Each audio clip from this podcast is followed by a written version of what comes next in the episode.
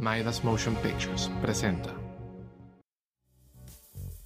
Cine Canela es un espacio para hablar de cine, abordándolo desde muchos puntos de vista.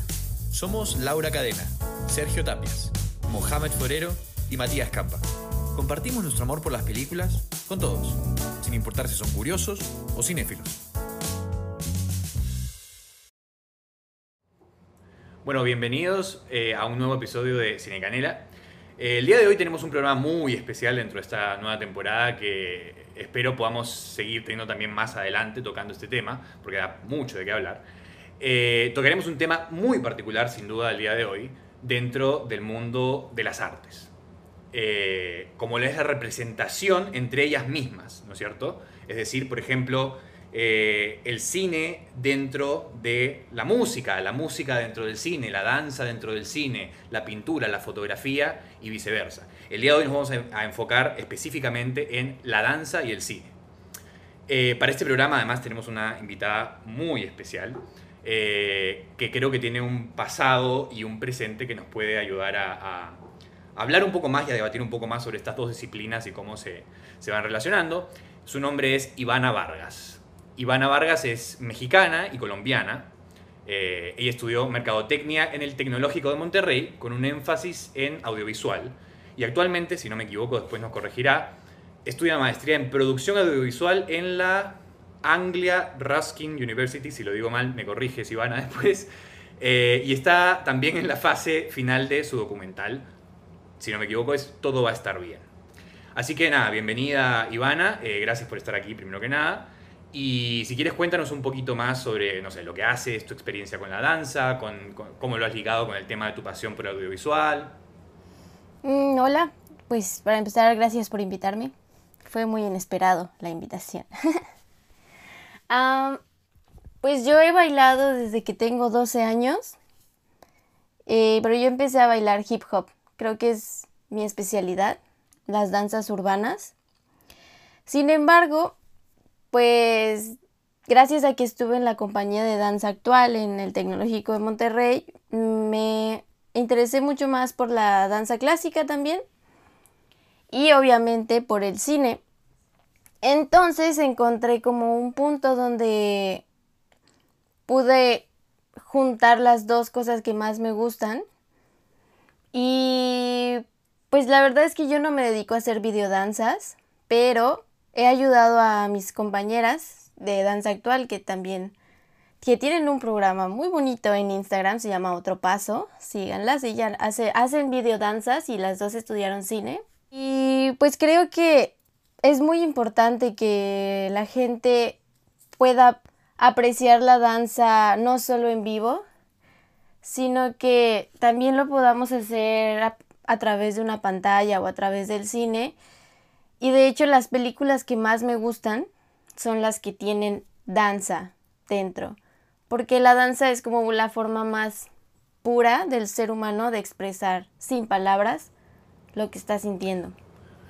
Buenísimo, y con eso también pasamos a hablar sobre las películas y para eso nos acompaña hoy también nuestra Laura Cadena. Así que nada, cuéntanos un poco, Laura, de qué películas vamos a hablar hoy. Ok, bueno, primero, ¿cómo están? No había saludado. Y bueno, para hoy elegimos tres películas que son un poco diferentes entre ellas mismas, sin embargo, las tres tocan este tema de la danza y un poco el performance también. La primera película es El cisne negro, de Darren Aronofsky, y yo creo que es una película muy conocida.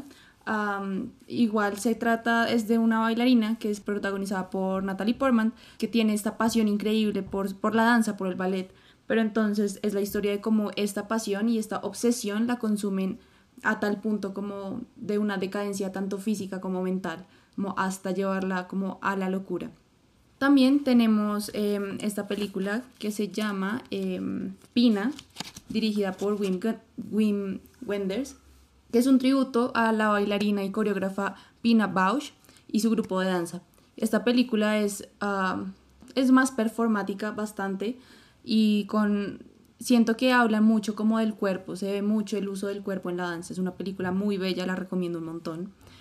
Y la tercera es un documental acerca del mal llamado chico malo del ballet, que se llama Sergei Polunin, y es un documental sobre su experiencia y su vida, su crecimiento en la danza, su crecimiento y como caída un poco y luego renacimiento de la danza. Y también esto siento que también tiene como otros temas interesantes como más allá como de la danza en sí, sino, y también que conecta un poco con Cisne Negro, también hablando como de lo que conlleva ser como y pertenecer como a un arte que exige tanto de una persona. Entonces yo siento que tenemos harto tema del que hablar, es un tema muy interesante, muy rico en muchas cosas, pero antes de entrar de lleno en la charla, queríamos saber, Ivana, cómo pudiste ver estas películas, ¿no? O sea, estamos en países bastante diferentes, entonces me gustaría saber cómo fue tu acceso a cada una de las películas, por dónde las pudiste ver. Pues fue bastante primer mundo, ¿eh? Porque, bueno, yo ahorita estoy en Inglaterra, en Cambridge, haciendo una maestría en producción de cine y televisión.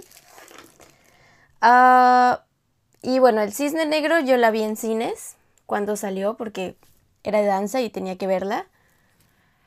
Y las otras dos no las podía encontrar en línea, porque aquí es súper ilegal ver películas pirata. Entonces las bloquean de todas partes.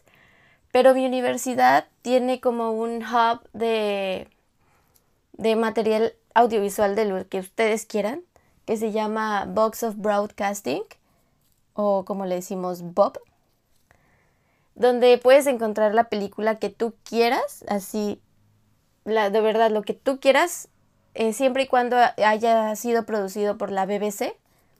Y afortunadamente esos dos documentales, el de Pina y el de Sergei, fueron producidos por la BBC y por eso pude verlas así sin problema. Qué buena onda. Oye, y a ver si comenzamos a hablar sobre un tema que creo que es trascendental aquí, y es el papel del cine, ¿no? En poder mostrar este arte, en poder mostrar la danza.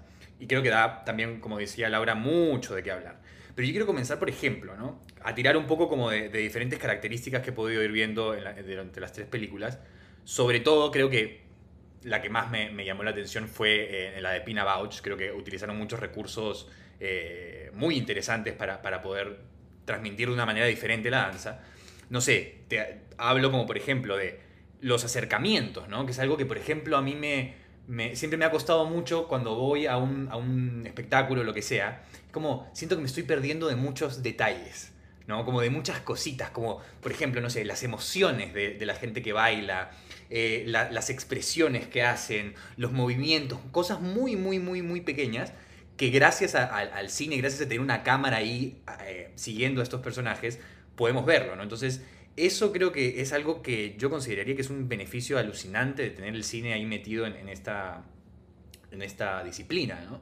Y por otro lado también, bueno, el tema de la perspectiva, creo yo, que es muy interesante, de decidir de qué lugar miramos, o sea, decidir de dónde tiene que mirar el espectador toda esta historia, de alguna manera quiero llamarle, porque yo sí creo que igual, al final, bueno, estamos de acuerdo, creo que se cuentan historias artística, entonces presionar, digamos, de alguna manera a decir, esta es un poco la mirada o desde donde deberías de comenzar a mirar esta obra, es algo también muy interesante que por lo general no pasa, ¿no? Porque, bueno, la perspectiva al final creo que solamente si es que estás en un show, en un espectáculo, se decide o se define por dónde estás sentado, ¿no? Pero no con un movimiento de cámara, no con todos estos recursos cinematográficos, así que no sé qué opinas sobre ello.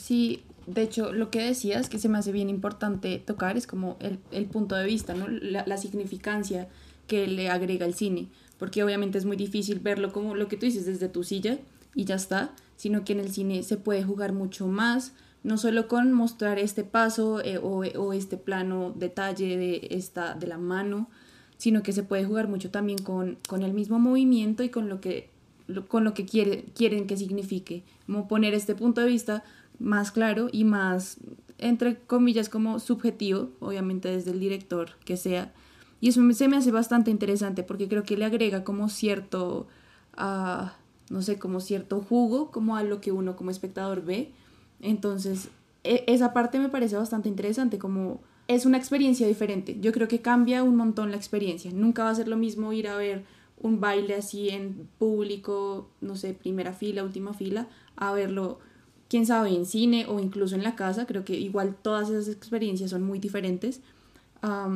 Y creo que le da mucho valor. Le da mucho valor como a la experiencia que uno como espectador puede tener. Uh-huh. Yo también creo que es muy importante ver como las partes más significativas de esa coreografía, pero también lo veo por la parte del bailarín y del coreógrafo, de todas las veces. Imagínense el esfuerzo que tiene que hacer el bailarín para grabar tantas tomas y tomas y tomas y verse increíble y perfecto en cada una de ellas. También habla mucho de la fuerza que tienen los bailarines y de lo poco que los valoramos. Y creo que ver una película de danza siendo un bailarín y aparte conociendo como la parte de producción de una película te da como ese sentimiento de wow, son como superhéroes. Sí, yo de hecho no se me ha ocurrido tanto eso, la verdad. Es obviamente sí, tiene mucho sentido. Y eso me hace pensar un poco, no sé, me hizo pensar un poco que también verlo mediante cine quizá no sea como tan como la full experiencia, digamos, tanto para el bailarín como para las otras personas, pero sin embargo hay algo que sí, y es que no muchas personas tienen acceso como a la cultura de ir a un teatro y sentarse a ver a alguien bailar. En cambio en el cine es un acceso mucho más fácil porque tú te metes desde tu computador y buscas y ya. Entonces yo creo que también entiendo un montón ese punto. Sin embargo, creo que igual el cine también da como más visibilidad, mucha más visibilidad. Como sí, porque no hay muchas personas que no tienen acceso como a y no les interesa ir como a ver ballet, a ver danza contemporánea. Sin embargo, en una película quizá pueda llamar la atención de otra forma, como otros puntos de vista ahí. Sí, yo creo que lo que dices es interesante porque creo que esto puede ser, te lo digo por ejemplo, experiencia personal. A mí siempre me ha encantado el teatro, me ha encantado el cine, pero yo no era mucho de danza. Y solamente por un tema de prejuicios, ¿no? O sea, como decir, no, esto no me va a interesar, tipo, no. Y me cambió también la mente cuando fui a ver esto, bueno, estoy compartiendo un poco una experiencia personal, pero a ver si les gusta. Fui a ver una obra en Lima, creo que fue el año pasado, si no me equivoco, hace 2 años, por ahí, que se llamaba Ornitorrincus anatelius, una cosa así, que es el nombre científico del ornitorrinco. Y la hizo uno de los bailarinos de Pina. Es más, es un colombiano, que para la gente de Colombia, para que se sientan orgullosos, es un colombiano. Jorge, si no me equivoco, se llama... creo que es Jorge Puerta Armas o Armenda, algo así, no sé. Pero él fue 17 años un bailarín con Pina, y la verdad que fue una cosa, o sea, una experiencia que no me voy a olvidar nunca más en mi vida. Y a través de esto fue que yo, de alguna manera, encontré y dije, no, o sea, tengo que entender de dónde viene este tipo y qué tipo de experiencias ha tenido, qué tipo de experiencia laboral o lo que sea en el sentido artístico. Y comencé a entender que venía de Pina Bausch, ¿no?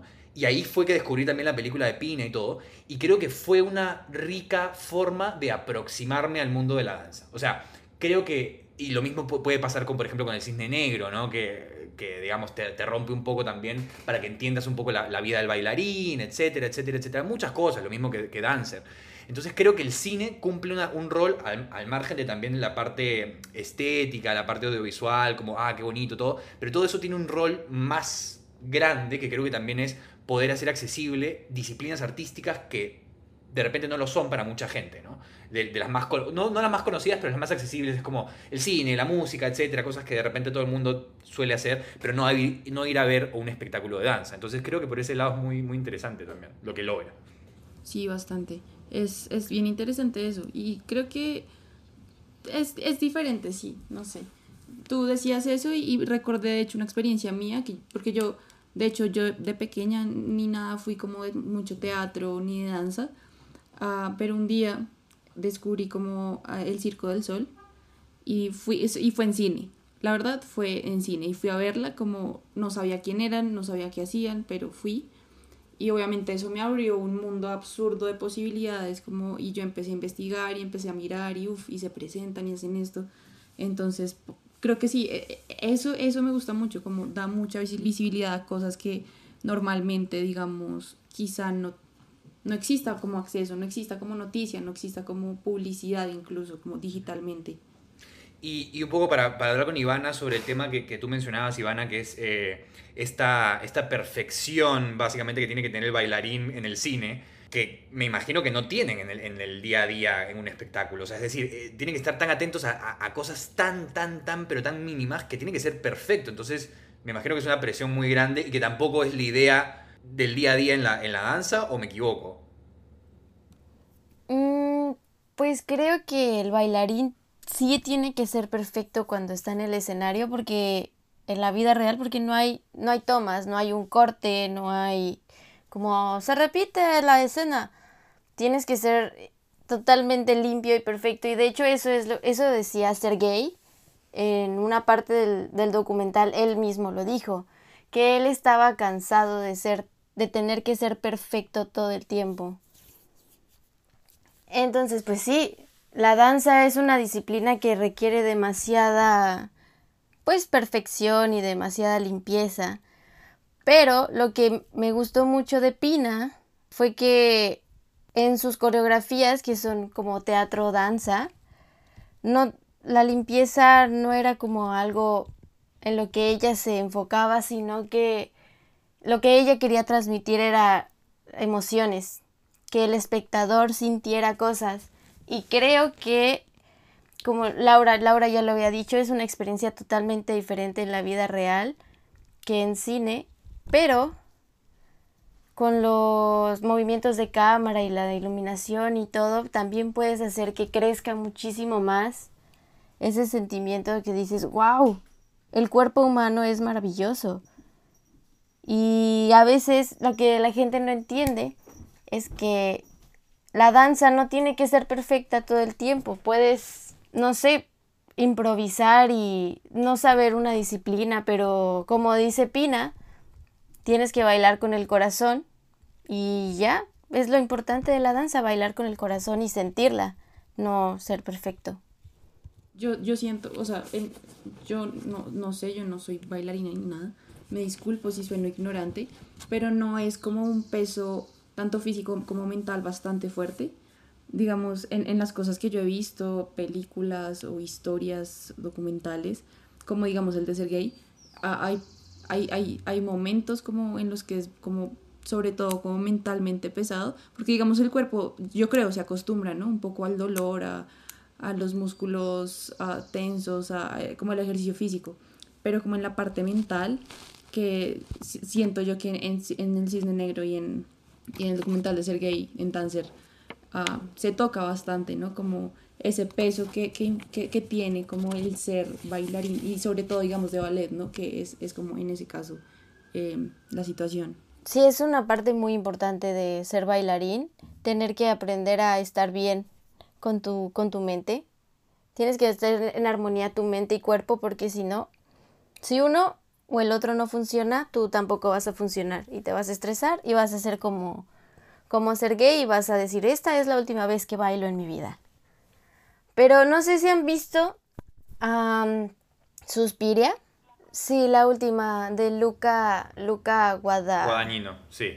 Esa es una película que cambió mi vida por completo, es un remake, pero este remake le salió increíble. Es una compañía de danza que en realidad es un aquelarre, y utilizan el recurso narrativo de la danza para que hacer hechizos. Cuando ellas bailan, ellas están en realidad haciendo hechizos y haciendo brujería, y me encantó porque, o sea, te perturba muchísimo, y que hayan utilizado el recurso dancístico de la danza contemporánea para hacer que el espectador le dé mucho miedo y mucho como estrés esa escena, fue como increíble. La danza tiene un poder que, o sea, porque es una película de terror, y para mí las películas de terror son muy aburridas porque no siento nada nunca y no siento miedo, es como ugh.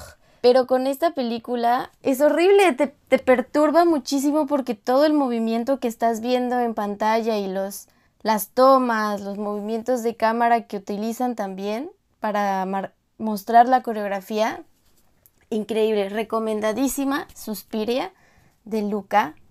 Totalmente. Pero y eso que dices tú me parece súper importante, porque creo que justamente también lo que me pasó con este espectáculo que fui a ver y con lo que me pasa con Pina y etcétera, que es que descubrí que la danza es una forma muy diferente de expresar emociones distintas que necesariamente no las podemos expresar en la ficción normal, en la vida real, o sea, no en la vida real, en la vida cotidiana. Es muy distinto. Son cosas, y un poco como exploraba en la película de Pina, ¿no? O sea, ir buscando, no sé, el deseo, qué son las cosas que de alguna manera motivan esa acción. Entonces, me parece un mundo que creo que mucha gente no ha llegado a explorar, y yo estoy rascando recién, pero me parece un mundo muy interesante, y creo que es muy interesante que el cine comience a tomar este tipo de prácticas, este tipo de arte, para también de alguna manera adecuarlos a la narrativa que quiere tener muchas veces. Creo que narrativamente funciona muy bien, se pueden sacar muchos recursos de la danza que pueden servir de manera espectacular para hacer sentir cosas al espectador que, como tú decías, por ejemplo en Suspiria, ¿no? O sea, lo que te hacía sentir era terror, que tú nunca habías sentido en ninguna película de terror, pues te lo hizo un grupo de bailarinas. Eso a mí me parece que es un o sea, hay que ponerle 20, bueno, no sé cómo evalúan ustedes en sus países, pero la mejor nota de todas a Luca Guadagnino y al equipo detrás, ¿no? Entonces, me parece muy interesante ese poder de la danza, que sin duda creo yo que debería ser más explotado en el cine, ¿no? También tiene que ver, como también una cosa chiquita con respecto a lo que dices, porque el movimiento y la danza terminan siendo su propio lenguaje. Es decir, lo que tú dices, como involucrarlo más como en lo que es el cine, como en su narrativa, en su visual, se convertiría como en una mezcla bien interesante como de lenguajes, ¿no? Porque obviamente el cine tiene su lenguaje bien marcado, sea, bueno, ficción, sea documental, sea experimental. Sin embargo, el mismo lenguaje, el mismo movimiento corporal es algo que puede explotar un montón de cosas más allá de lo que, digamos, se ha visto. Quiero verme Suspiria, o sea, me dejaste con ganas full de vérmela, porque es más interesante eso, cómo pueden merger como estas dos artes y crear como algo así bien interesante, también como lo que decías de y lo que aparecía en el documental en Pina, como la emoción, como que al bailar se exprese algo, ¿no? Se esté diciendo algo. Y creo que eso es eso que dijiste me encantó. Como en verdad valoro mucho eso y podrían lograrse un montón de cosas como estos lenguajes, una mezcla bien interesante entre lenguajes. ¿Qué utilidad le ves tú, Ivana? ¿Qué piensas que se puede lograr a través de esta mezcla? ¿Cómo se podría aprovechar de mejor manera? No sé, tú que estás teniendo un poco de experiencias en esto, allá, y etcétera, en tu carrera. Creo que, pues, para empezar, se podrían como juntar todas las artes visuales, música, danza, en un solo producto. Y ese bonito producto es una película, un corto, un documental, lo que tú quieras. Y como recurso narrativo creo que no ni siquiera necesitas palabras ni un guión para que un director o directora quieran, o sea, expresen específicamente algo. Si la directora quiere expresar como amor, con una simple coreografía de una pareja, puedes ver una historia completa de principio a fin, sin decir ni una sola palabra.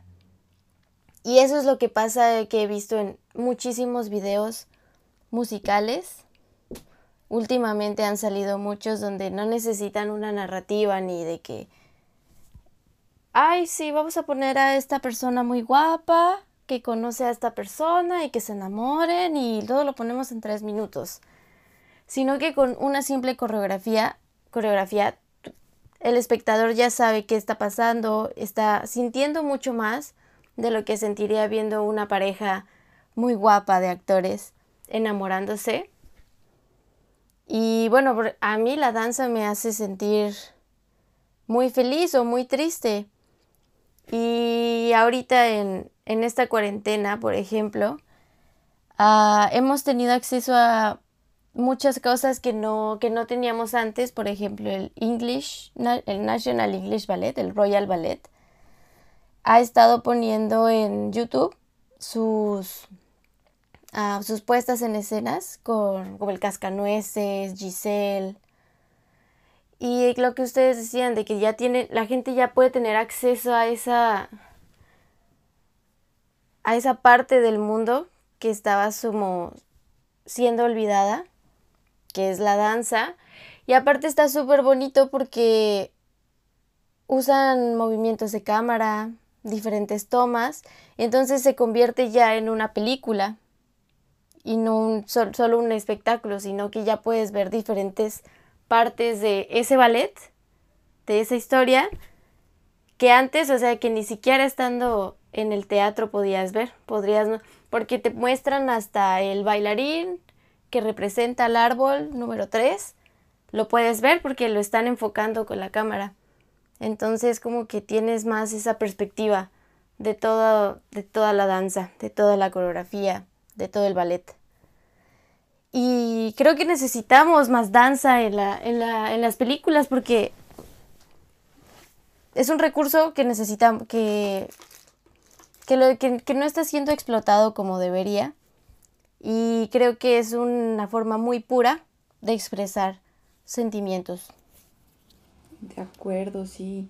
Y mira que también lo que dices de los videos musicales generan como otra clase de lectura, tanto la canción como al artista. Mientras decías eso, me acordé, pues bueno, primero el videoclip de Hozier, Take Me to Church, que lo mostraron en la película, pero también, no sé si ustedes conocen o escuchan Radiohead, el video de Lotus Flower, donde sale, o sea, y solo se mueve, ni siquiera, siento yo que es puro movimiento, y eso es uno de mis videos favoritos. Y es como, es verdad, o sea, el movimiento del cuerpo, lo que expresa, le cambia un montón como la tonalidad a todo, a la experiencia completa de lo que es escuchar tanto esa banda como ver el video como esa canción. Entonces eso sí, rescatarlo absolutamente. Y yo creo que, pero la buena noticia aquí yo creo que es que estamos viendo cada día más este tipo de relación entre el cine y la danza, ¿no? Porque ahora tú decías, por ejemplo, ya, lo de Hozier, lo de Thom Yorke bailando Lotus Flower.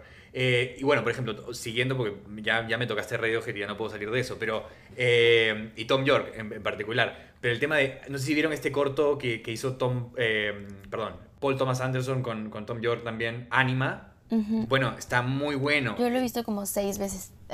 Es buenísimo, vale la pena verlo muchas veces. Entonces es muy interesante también que la gente está migrando hacia esto, ¿no? Porque creo que se están dando cuenta que un poco como lo que dices tú, Ivana, yo creo que ya como que a la gente le está aburriendo lo de siempre, ¿sabes? Es como, las películas de terror son todas las mismas, a veces son las mismas narrativas, de que este se enamora con este, no sé qué, pero tienen que haber otras formas de contar, ¿sabes? Entonces creo que la danza es un recurso realmente maravilloso que tenemos que comenzar a emplear, y ojalá también se difunda más en las escuelas, no sé, audiovisuales, ¿no? O sea, comenzar a ver más de este tipo de espectáculos para influenciar otros lenguajes y otras narrativas en el mundo audiovisual. Sería muy, muy interesante ver eso a futuro, la verdad.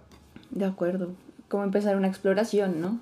Que igual desde ahí se empieza, explorar y llegar a lugares, ojalá que nunca antes se habían conocido, porque igual las historias y los temas quizá ya todos se han tocado, pero lo que es interesante es ver cómo se tocan, ¿no? Uh-huh. Desde dónde hablamos de eso, cómo lo mostramos.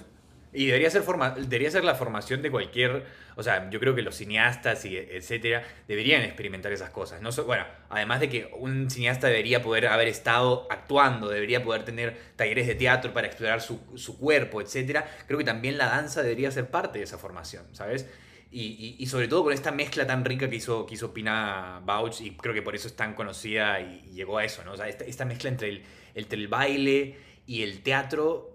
Creo que es fenomenal. Es fenomenal la cantidad de recursos que le puede dar a la gente de cualquier industria de las artes. De acuerdo, y la verdad, para este episodio fue que conocí la película de Pina, y la verdad yo estaba absolutamente impresionada como con la expresividad sobre todo.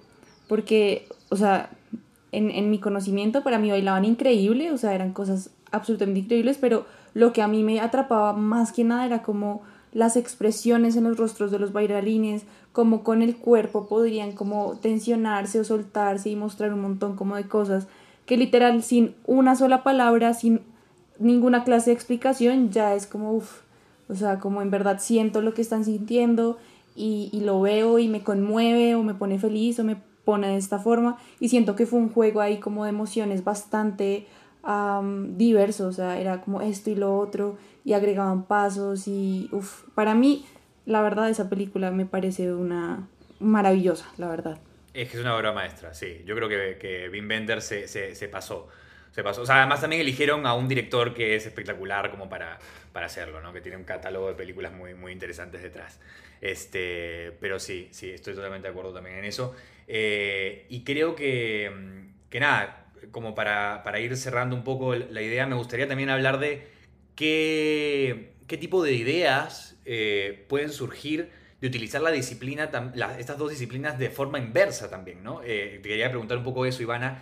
¿Cómo ves de repente el tema audiovisual siendo usado en la danza? Es decir, ya hemos visto cómo el cine se aprovecha o utiliza la danza para mejorar su narrativa, etc. ¿Cómo crees tú que podría ser al revés? La danza utilizando al material audiovisual. Pues he estado en varias coreografías donde se utiliza el recurso audiovisual para acompañar a la coreografía.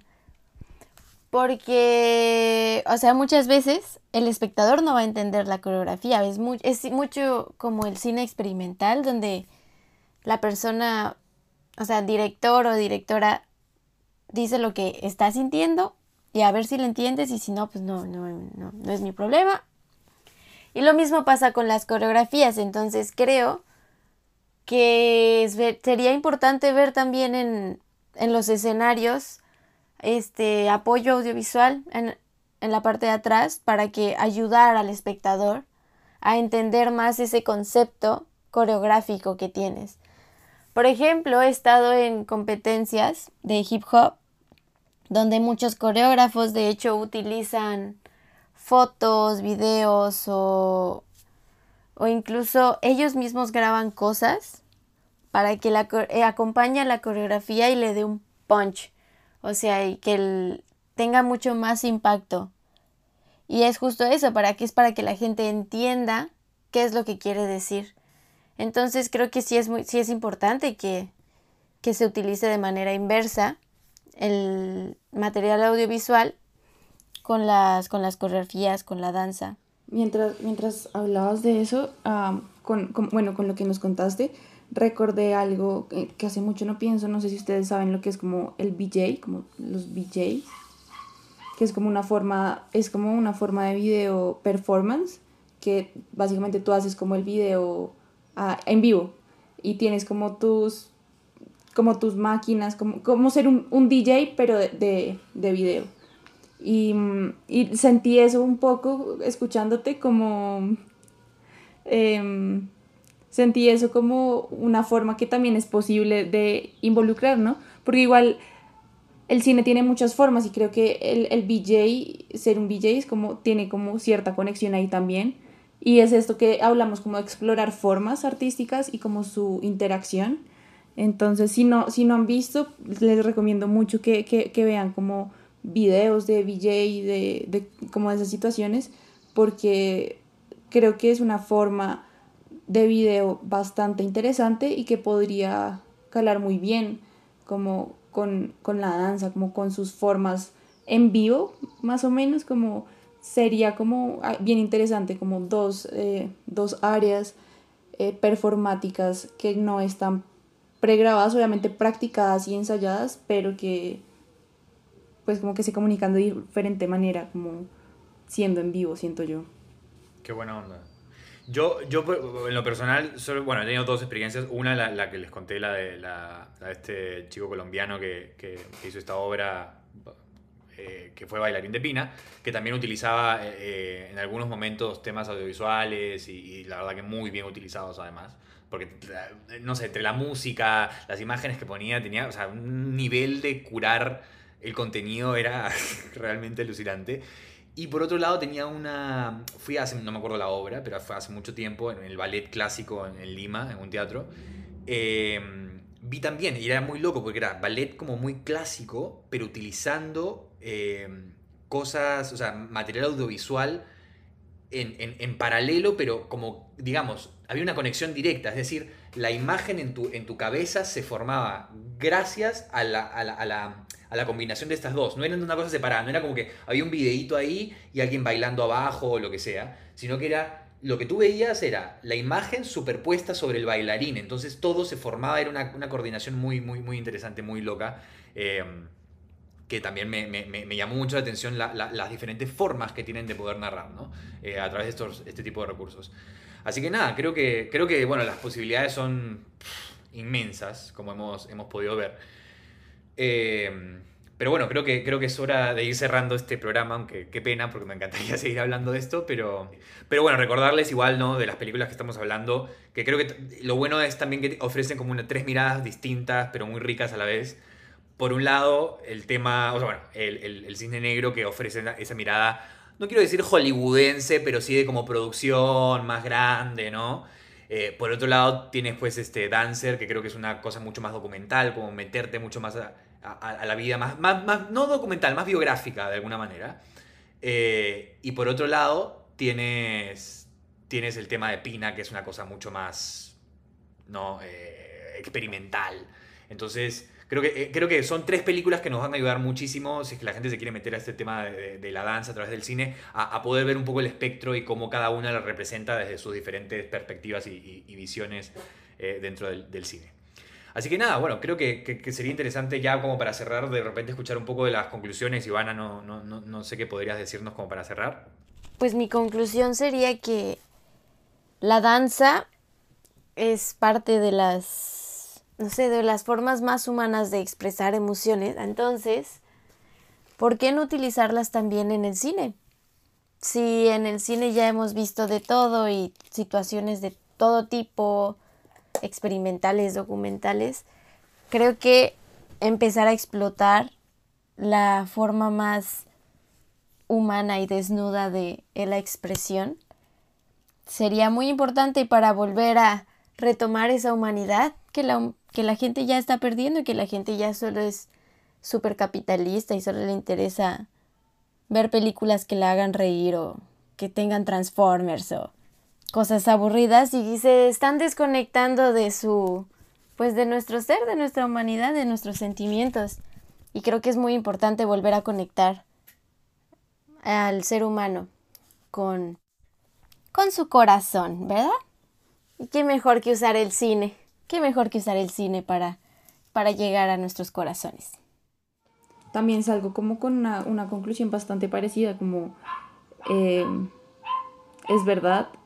Ahorita Transformers y los Avengers y todo eso, pero hay que guardar el espacio para estos momentos, ¿no? Como de, en verdad, lo que tú dices, como conexión, como cuerpo, mente, humanidad, que siento que se logra en muchos casos, porque también es cierto que hay miles de películas sobre baile, hay unas películas como Step Up, así que honestamente son de baile, pero me parecen no tan chéveres, porque igual se da mucho para tomar el baile como...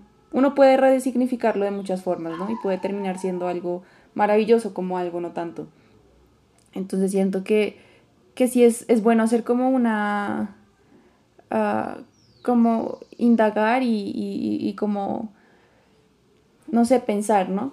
Pensar mucho sobre eso, sobre el movimiento del cuerpo, porque igual incluso... Pienso yo, incluso sin ser un bailarín, es muy importante como la conexión que el cuerpo, como el lenguaje tiene, como tú te puedes comunicar por medio de tu cuerpo y generar como ciertas sensaciones, emociones. Y nada, creo que este tema, la verdad, me gustó mucho por la conexión que hay, como lo que tú decías, Ivana, o sea, fue como, uff, qué increíble escuchar como esto. Y las opciones que da para explorar, como una exploración tanto de imagen como de narrativa, como de estructura, que espero siga sucediendo y espero se expanda en el futuro y que pueda tener más acceso, la verdad, porque antes creo que tú decías que era un arte que se estaba olvidando y creo que es de mayor importancia que no dejemos pasar eso, que no se olvide algo tan lindo como es la danza e incluirlo en este momento, digamos, en lo que es ahora el mundo. Sí, yo esperaría que también este tipo de material sirva como para romper prejuicios, ¿no? Porque yo sé que estoy repitiendo un poco lo que dije al principio, pero sí siento que hay un gran prejuicio hacia la danza, tanto bueno como malo. Creo que siempre ha sido visto como una disciplina muy de élite, ¿no? Es como, hay que ir al teatro, no sé qué, a ver Cascanueces. Entonces no es cualquier acontecimiento, no es una cosa cotidiana en la cual digo, oye, ¿sabes qué? Hoy día me provoca ir a ver danza, ¿sabes? Entonces tenemos que romper eso y creo que también la danza, bueno, creo yo, ¿no? De repente me estoy equivocando, pero creo que sí, desde mi punto de vista, creo que la danza también tiene un trabajo que hacer ahí y cómo ir acercando más este tipo de otros bailes que no solamente sean de élite y en los grandes teatros, sino algo más cotidiano, para que el espectador pierda el miedo y comience a entender también este tipo de otros lenguajes, porque ese es el problema, ¿no? Lo que decía Iván en un segundo es como, a veces es como no sabemos cómo hacer para que de repente el espectador te esté entendiendo, no esté entendiendo lo que le quieres transmitir. Y creo que si estuviéramos más educados, ¿no? O sea, vemos esto más seguido y entendemos este tipo de movimientos, de expresiones, etcétera, en nuestro día a día, creo que es muy rico lo que se puede lograr transmitir y de una manera, como bien lo decían, mucho más global, ¿no? Mucho más... Sí, más general. Así que sí, y bueno, no voy a seguir repitiendo, pero también creo que la danza es un diamante en bruto para el mundo audiovisual y para el mundo de las artes en general. Y ojalá que no solamente este tipo de mezclas se hagan, sino que con todo, con teatro, con fotografía. Las artes son un mundo tan rico por explotar que nada, que no lo malgastemos. Sí, no lo malgastemos, así que... A reconectar, exactamente, a reconectar. Y eso es verdad, pero ahora seguimos, pero eso es verdad, que creo yo que también el tema de practicar uno baile y no ver solamente como, yo no sé bailar, yo no sé, no sé qué, es como la típica excusa que uno pone, ¿no? Yo no sé dibujar. Bueno, tienes que romper ese tipo de excusas, porque todos tenemos eso de alguna manera dentro nuestro. O sea, venimos bailando desde que, no sé, desde hace mucho tiempo atrás. Entonces, no es una cosa que, este tiene talento, no tiene talento. Sí, hay gente muy talentosa, pero está dentro de nosotros el hecho de movernos, de expresarnos. Entonces, aprovechemos nuestros cuerpos que sirven para algo más que solamente como comer o solamente caminar, ¿no? Entonces, es un tema muy interesante. Así que bueno, nada, te quería agradecer muchísimo, Ivana, por haber estado en este programa con nosotros. La verdad que lo encontré muy interesante y espero, no sé, poder volver a tenerte en el programa y seguir hablando si es que hay otra oportunidad. Y nada, bueno, desearte mucho éxito por allá en Inglaterra. Esperemos que además toda esta pandemia pase muy pronto. Y nada, despedirnos y decirles que esperemos que nos escuchen y que les guste mucho esta nueva temporada que viene recargada de nuevos temas muy interesantes. Así que nada. Adiós a todos, muchas gracias por invitarme. Adiós y hasta la próxima. Esperamos que te haya gustado este episodio y recuerda que puedes encontrar información extra sobre este tema en nuestro Instagram y Letterboxd. Aparecemos como @cinecanela. También puedes escuchar los demás episodios en Spotify, Apple Podcast o en tu plataforma favorita de podcast. Hasta pronto.